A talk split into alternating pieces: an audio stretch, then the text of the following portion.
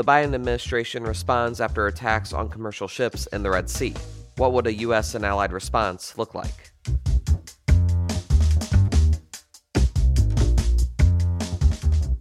Produced by Defense News and Military Times, this is the Early Bird Brief. Each morning, we bring you the defense and national security news of the day. We are in talks with other countries about uh, maritime task force of sorts.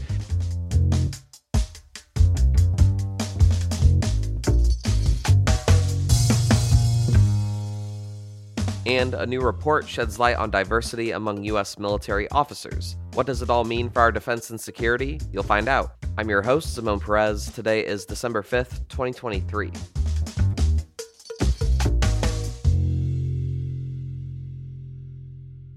First up, we have some news coming from the White House. The U.S. may work with allies to establish a naval task force in the Red Sea. During a press briefing, National Security Advisor Jake Sullivan said the goal of the task force would be to escort commercial ships that have come under attack in recent days and weeks. We are in talks with other countries about uh, maritime task force of sorts involving the ships from partner nations alongside the United States in ensuring safe passage of ships in the Red Sea. Those talks are ongoing as we speak. I don't have anything formal to announce. The announcement comes just one day after the U.S. Navy destroyer Carney defended against attacks on merchant ships. Iranian backed rebels in Yemen claimed responsibility for those attacks. The U.S. Energy Information Administration says 8.8 million barrels of oil a day are shipped through the Red Sea and the narrow Strait of Bab al Mandeb. Both are in range of Houthi rebels in Yemen, a group backed by Iran, which makes it one of the most crucial choke points in world trade. The ships carry oil and natural gas from the Gulf to Europe, the United States, and China. Millions of tons of agricultural products and other goods also transit the Red Sea and Bab al Mandeb yearly. But Sullivan warned that responsibility for the attacks do not rest on the Houthis alone. Iran, we believe, is the ultimate party responsible for this.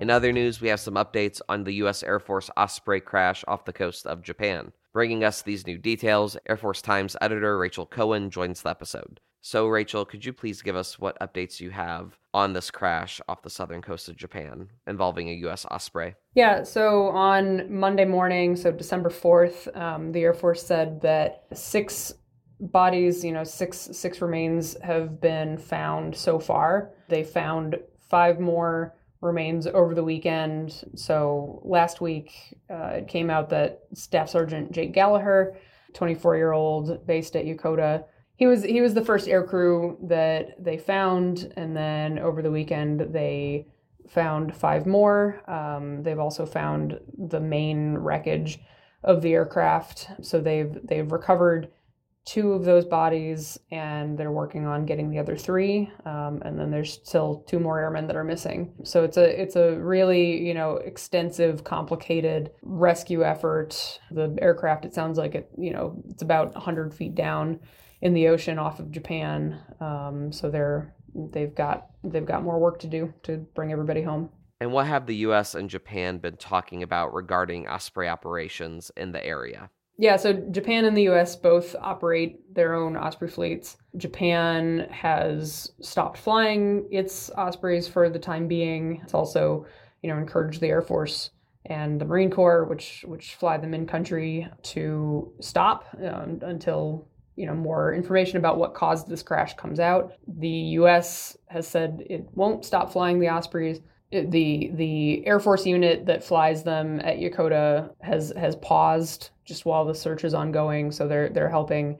Uh, the Ospreys are helping with that search, but not anything you know broader than that. The U.S. military operations have obviously been a sticking point in Japan for for a long, long time, and that relationship gets more contentious. You know when there are uh, fatal accidents like this one.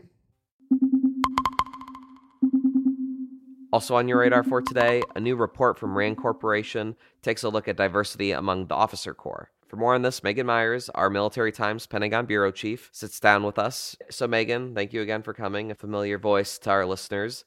What were some of the findings of this report? So, this report looked at some recent officer promotion data in the Army, and what they found is that some of the recent changes the Army made to their promotions process may have helped diversify promotions. So, Essentially, a couple of years ago, the Army decided to, or was told by the Pentagon to take photos out of promotion packets so that the people reviewing them couldn't see essentially the skin color of the person that they were reviewing. And then they took it a step further and redacted names, genders, all of that from promotion packets so that you could only see somebody's accomplishments and you couldn't see whether they had a name that might denote any sort of background or, you know, whether they were male or female. And because of that, early in the data, it kind of looks like minority officers are being promoted more often than they used to be. There is still a pretty big gap with white officers, but it looks like that might be closing.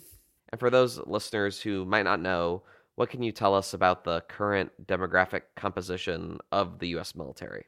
In the overall military, minorities are actually becoming a bigger and bigger share. It's roughly a third in the overall military, and a lot of that is made up on the enlisted side. In the enlisted side, there's actually a plurality, which means basically that like white white people don't make up the majority um, anymore of enlisted people. It's it's a little more um, spread around. On the officer corps, it's still primarily white, but um, Black, Hispanic, Asian American people are all are all closing that gap a little bit. Where we're not seeing diversity is in the senior leader ranks, and this report deals with that. It says, you know, we have good retention rates for minority officers, but if they're not being promoted, then they're not going to get to the top. They're not going to be able to stay in the Army in this case.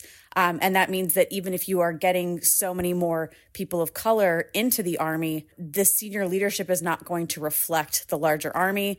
And the Pentagon, you know, the Army considers that an issue.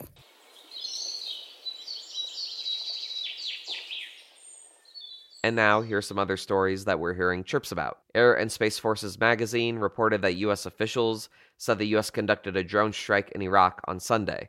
The strike reportedly happened as militants were preparing to attack U.S. troops. The Pentagon's chief technology officer is preparing to transition the first slate of joint rapid experimentation projects to production this fiscal year. This follows approval from Defense Department leaders. The Stockholm International Peace Research Institute said yesterday the arms revenue of the world's largest arms producing and military services companies last year stood at $597 billion. That marked a 3.5% drop from 2021. And Stars and Stripes reported that the Navy set an electrical fire aboard the destroyer Howard, sent a dozen sailors to the hospital Friday. Damage to the ship is still being assessed. And on this day in history, in 1945, Five U.S. Navy Avenger torpedo bombers, dubbed Flight 19, took off from the Fort Lauderdale Naval Air Station in Florida on a routine three hour training mission, but they never returned. That evening, a search and rescue Mariner aircraft took off with a 13 man crew to find the bombers, but the Mariner also disappeared. Despite an extensive search, nothing was found. They were all believed to have disappeared in the area of the Bermuda Triangle.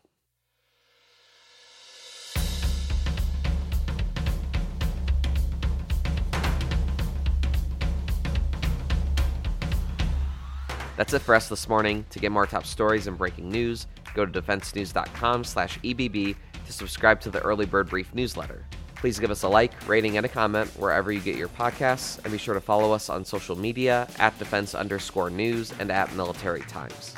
The Early Bird Brief is hosted and produced by me, Simone Z. Perez. Today's episode featured stories by the Associated Press, Rachel Cohen, and Meghann Myers. Our editor in chief is Mike Gruss. Have a great day.